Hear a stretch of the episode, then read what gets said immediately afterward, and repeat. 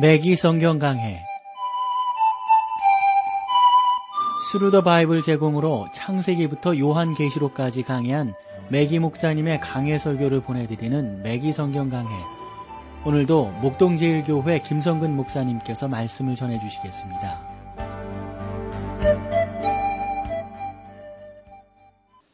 애청자 여러분 안녕하셨습니까? 매기 성경 강해 자, 오늘도 여러분들을 다니엘서로 모시겠는데 오늘은 1장 8절 말씀부터 보겠습니다. 본문으로 직접 들어가 보죠. 1장 8절입니다.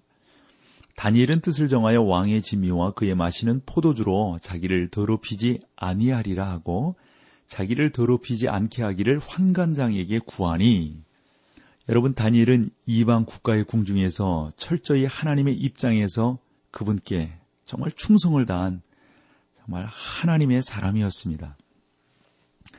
믿음 밖의 일반적인 상황에서 이것은 대단히 위험할 수 있는 일이었어요. 왜냐하면 왕의 명령을 그 당시에 어긴다고 하는 게 가당치나 해요. 그랬다가는 뭐 금방 죽는 건데 다니엘은 분명히 대중으로부터 그 당시에 아마 인기 있는 사람이 아니었겠나 싶어요. 지난 시간에도 말씀드렸다시피 왕이 이렇게 자기 명령을 어긴 어떻게 보면 하찮은 포로 아니에요. 죽일 수도 있었는데 죽이지 않았던 것을 보면은 뭐 한 번 더 이렇게 기회를 주었던 것을 보면은 일반적으로 그는 아마 큰 그 컨테스트에서 우승을 하지 않았나 싶은 거죠. 그래서 왕이 특별히 관심을 갖고 어, 그를 아주 유심히 이렇게 관찰하고 있었지 않나 싶은 거예요. 일반적인 그러한 포로들은 느부갓네살 왕의 비유를 맞추려고 했을 터인데 이 다니엘과 세 친구는 느부갓네살 왕의 비유를 맞히는 것보다도 하나님의 비유를 맞히는 것이 더 올바른 것이다 판단을 했습니다. 그러면서 뜻을 정해서 왕의 진미, 포도주로 자기들을 더럽히지 않겠다 했던 겁니다. 이 세 친구의 결단에 오늘날 우리가 주변에서 발견하는 것 같은 내용은 너무 우리 주변에 우유부단한 신앙생활인들이 많지 않는가 하는 거예요. 한데 어, 이 다니엘과 세 친구는 그렇게 하지 않았습니다. 그것은 또 어떻게 하면 사람들을 내 편으로 만들어 그들에게 영향력을 줄 수 있을까? 또는요, 적극적인 사고방식과 그 능력, 뭐, 어? 그래서, 어, 뭐, 어떻게 사람들 편에서 사람들의 비율을 맞춰서 출세하고 뭐 성공 가도를 갈 수 있을까? 뭐 이런 것들이 관심의 대상이고 앞서는 요즘 세상에서 다니엘과 이 세 친구는 우리에게 남다른 의미를 던져주고 있다고 봅니다. 다니엘은 바벨론에서는 바벨론 사람이 되라는 로마에 가면 로마 사람이 되라는 그러한 일반적인 상식을 지금 인정치 않고 있는 거예요. 기회주의자며 타협적인 방법을 다니엘과 세 친구는 무시했습니다. 다니엘은 세상적인 방법과 타협하지 않았고 자신의 마음을 새롭게 함으로 구별된 자가 되기를 소망했습니다. 하나님의 뜻을 온전히 행하는 것이 이들의 삶의 목적이 되었던 것이죠. 다니엘과 그의 친구들은 그 당시 하나님께서 항상 그렇게 하신 것처럼 유대인의 남은 자들을 이렇게 뭐라 그럴까요? 그 그루터기처럼 남겨서 귀하게 사용하고 계신 것을 볼 수가 있습니다. 바울이 로마서 11장 5절에서 말하고 있는 남은 자는 바로 이것을 의미한다고 볼 수 있습니다. 그런즉 이와 같이 이제도 은혜로 택하심을 따라 남은 자가 있느니라. 다니엘과 친구들은 왕이 주는 음식을 먹으려 하지 않았습니다. 그들은 바벨론 사람들이 먹는 음식을 거절하게 됩니다. 실제 시브리 소년들을 정신적, 신체적으로 바벨론 사람으로 쇠뇌시키는 것을 그 당시에 뭐 무수히 또 많은 그러한 경우에 볼 수 있었던 것이죠. 그러기 위해서는 그들에게 바벨론 사람과 똑같은 음식을 먹게 해야 됐고, 똑같은 옷을 입혀야 됐고, 똑같은 생각을 하게 해야 됐고, 바벨론 그 왕이 그렇게 요구하는 사람으로서 잘하지 않으면 안 됐던 것이죠. 그러나 다니엘과 그의 친구들은 모세 율법 아래 있었고, 하나님을 섬기는 자였고, 하나님께서는 구약 성경을 통해서 당신의 백성들에게 먹여야 할 것과 먹지 말아야 될 것을 분명히 말씀하셨거든요. 예를 들어서 레위기 11장 44절로 47절을 보면 나는 여호와 너희 하나님이라 내가 거룩하니 너희도 몸을 구별하여 거룩하게 하고 땅에 기는 바 기어다니는 것을 어, 인하여 스스로 더럽히지 말라. 나는 너희의 하나님이 되려고 너희를 애굽 땅에서 인도하여 낸 여호와라. 내가 거룩하니 너희도 거룩할지어다. 이는 짐승과 새와 물에서 움직이는 모든 생물과 땅에 기는 모든 기어다니는 것에 대한 규례니 부정하고 정한 것과 먹을 생물과 먹지 못할 생물을 분별한 것이니라. 그들에게는 특별히 금지된 먹어서는 안 되는 고기가 있었으며 레위인에게는 그들의 아, 어떤 먹지 말아야 될 그런 목록들이 쫙 연결되어 있었단 말이죠. 그 당시에. 뿐만 아니라 이방인들의 우상에게 바치는 음식, 그건 하나님의 백성으로서는 절대적으로 금지되어져 있었던 음식이었단 말이에요. 그리고 다니엘과 다른 시브리 소년들은 포도, 포도주도 마시는 것이 금지된 것이 사실이었습니다. 민수기 6장 3절을 보면 포도주와 독주를 멀리하며 포도주의 초나 독주의 초를 마시지 말며 포도즙도 마시지 말며 생포도나 건포도도 먹지 말지니. 왜 그랬냐면 시부리 소년들은 너희를 어, 너희는 떠날지어다 떠날지어다. 거기서 나오고 부정한 것을 만지지 말지어다. 그 가운데서 나올지어다. 여호와의 기구를 메는 자여 스스로 성결케 할지어다. 이것이 이사야서 52장 11절 말씀인데 이 이렇게 하는 그 이유는 다른 것이 아니라 성결되게 젊을 때 자라나게 하게끔 하기 위해서 이러한 법도들을 쓰게 했던 겁니다. 그러나 오늘날의 성도들에게 음식이란 식단에 대해 특별히 뭐 구별하고 뭐 하는 것이 없단 말이죠. 왜냐하면 바울이 그렇게 말을 했어요. 바울이 고린도전서 10장 25절에서 27절을 보면은 무릇 시장에서 파는 것은 양심을 위하여 묻지 말고 먹으라. 이는 땅과 거기에 충만한 것이 주의 것임이니라.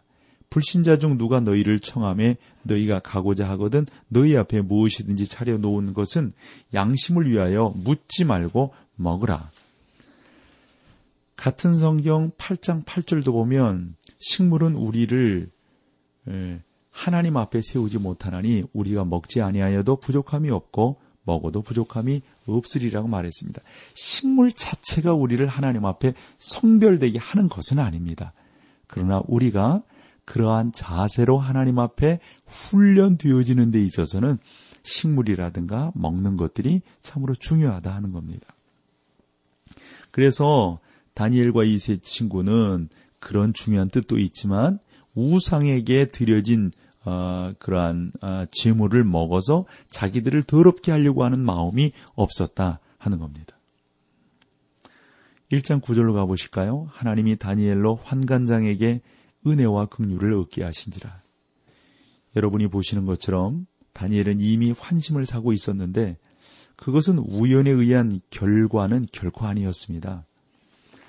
여러분 애굽의 종으로 팔려간 요셉의 삶을 여러분 아시죠?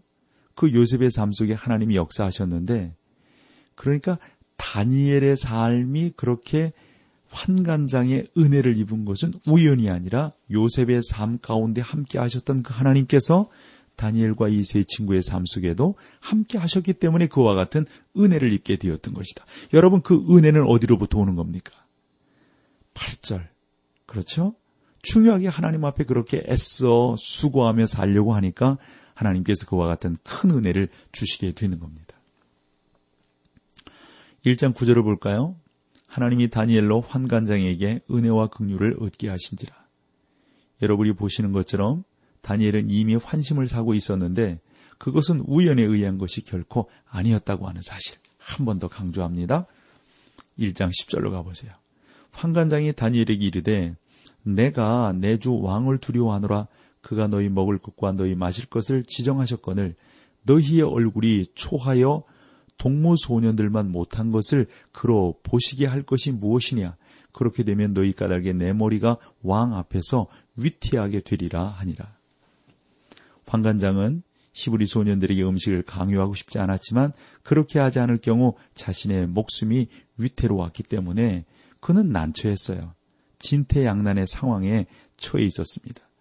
따라서 그는 다니엘을 좋아했지만 다른 방법이 없었습니다. 11절 12절입니다.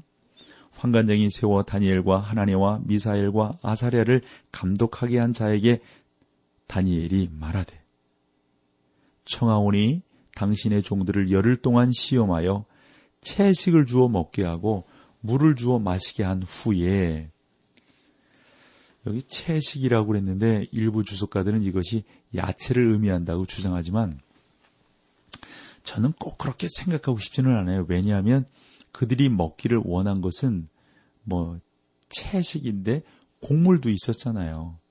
뭐 그런 거 먹어야 되는 거 아니겠어요? 따라서 우리는 여기에서 다니엘이 다음과 같이 말했지 않는가 해석을 해 볼 필요가 있어요. 우리로 곡물을 먹게 해 주십시오. 그리고 나서 어, 어, 뭐 며칠이 지난 후에 우리가 아무렇지도 않으면 다시 우리를 그렇게 똑같은 그러한 모습으로 어, 우리를 대해 주십시오. 이렇게 지금 말을 하고 있는 겁니다. 그러니까 우상의 제물에 드려진 그 음식을 먹지 않겠다 하는 단호한 그런 결심입니다. 자, 우리 여기서 함께 찬양 나누고 계속 말씀을 나누겠습니다.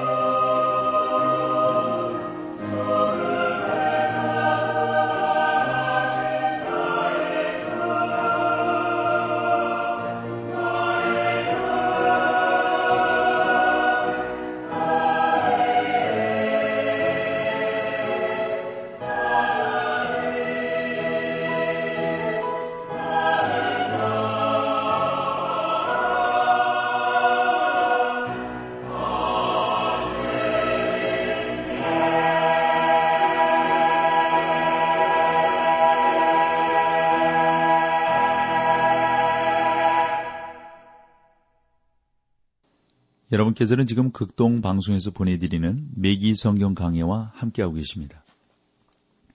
자, 1장 13절로 가볼까요? 당신 앞에서 우리의 얼굴과 왕의 진미를 먹은 소년들의 얼굴을 비교하여 보아서 보이는 대로 종들에게 처분하소서 하매.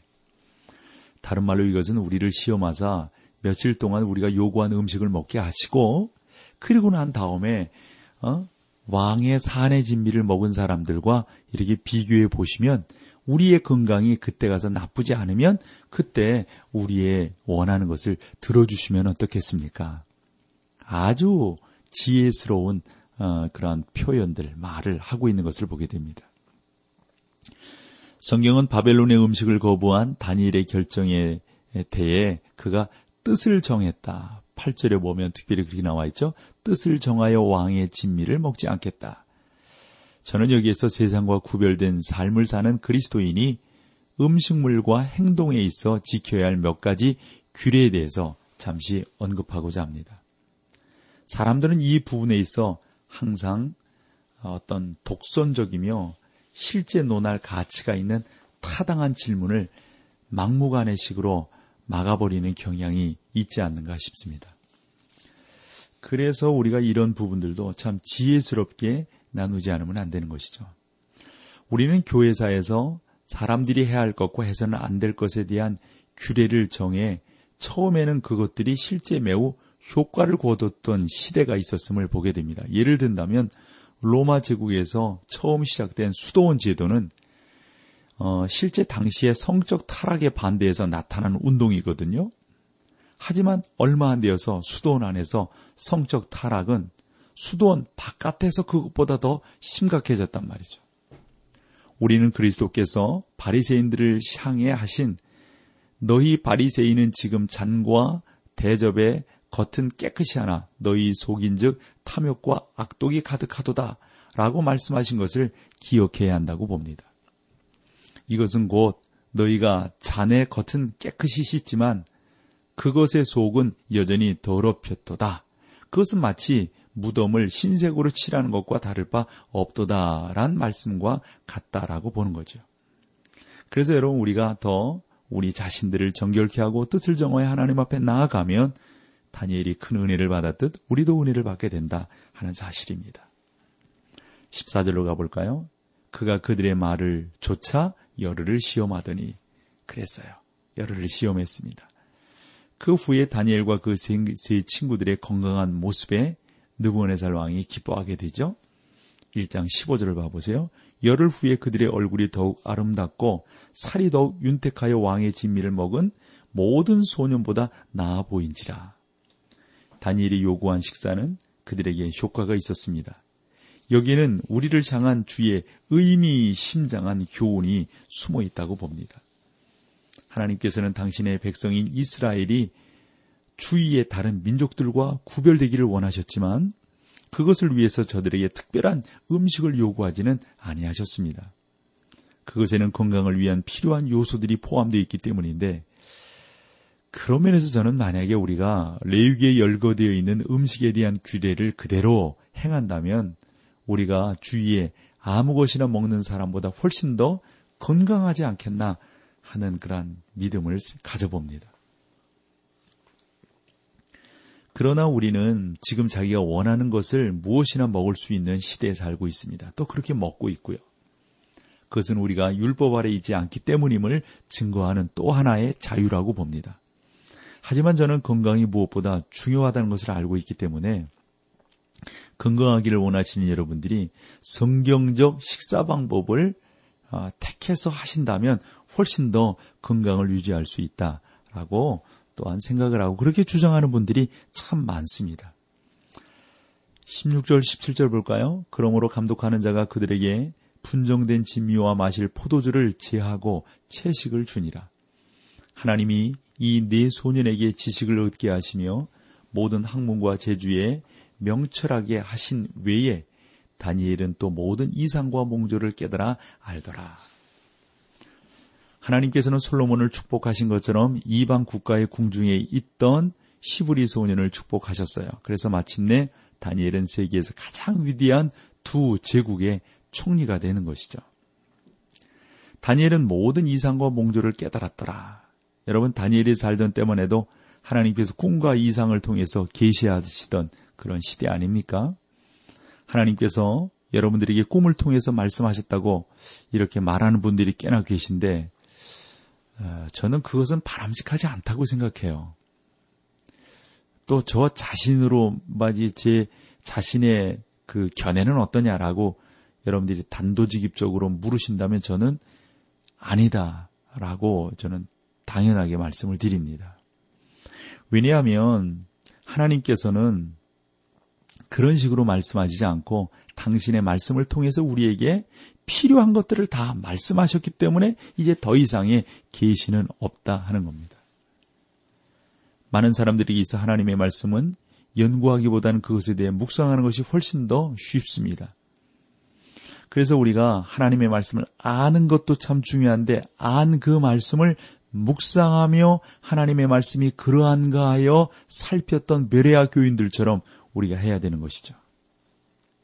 그래서 그 하나님의 말씀을 더 깊이 묵상하고 여러분 설교하는 목사인 저 같은 경우도요. 뭐 성경을 알지요. 또 설교를 준비하죠. 근데 묵상한 설교와 묵상하지 않은 설교는 뭐 하늘과 땅이라고 이렇게 비교해도 될 것 같아요. 그만큼 다릅니다. 그런 면에서 우리가 좀 더 하나님의 말씀 가운데서 온전함에 이르기 위해서 아는 것으로 그치지 마시고요. 그것을 좀 더 여러분 가운데서 끄집어내셔서 곱씹어 보셔야 돼요. 자꾸 묵상해 보셔야 돼요. 그렇게 하나님의 말씀을 묵상하고 곱씹음으로 주의 뜻을 발견하고 하나님의 인도하심을 바라고 그렇게 쫓아 나아가야지. 자꾸 꿈 이야기 해버리고 뭐 계시 받았다 그러고 이래버리면 저는 신앙생활이 참 힘들다라고 생각해요. 그렇죠? 좀 더 우리 건강하게 신앙생활을 했으면 좋겠어요. 하나님의 말씀을 자꾸 곱씹자고요. 묵상하시자고요. 그것이 요즘식으로 말하면 큐티하는 겁니다. 큐티가 다른 거겠어요? 하나님의 말씀을 자꾸 기도하면서 생각하는 거죠. 주님 이 말씀을 저에게 깨닫게 해 주시옵소서. 주의 말씀이 제 발에 등이 되게 하옵소서. 제 길에 어? 제 앞길이 되게 도와주옵소서. 이렇게 기도하며 나아가면 하나님께서 얼마나 우리 가운데 귀한 것으로 역사하시겠어요. 이 다니엘서 이 성경 이것은 이제 어, 우리가 역사적으로 본다면 많은 비평을 받는 그러한 어, 성경이거든요. 그럼에도 불구하고 이 비평 받는 이 다니엘서는 3,400년이 어, 지난 아, 지금의 우리 가운데서 더 선명하게 드러나고 있다고 하는 사실, 우리가 잊을 수 없는 하나님의 귀중한 말씀이다 하는 겁니다. 18절로 가보실까요? 왕의 명한 바 그들을 불러들인 기한 기한이 찼으므로 황관장이 그들을 데리고 느부갓네살 왕을 앞으로 왕 앞으로 들어갔더니 왕 앞에 들어가니까 어떤 일이 벌어졌습니까? 왕이 너무 좋아가지고 그냥 예?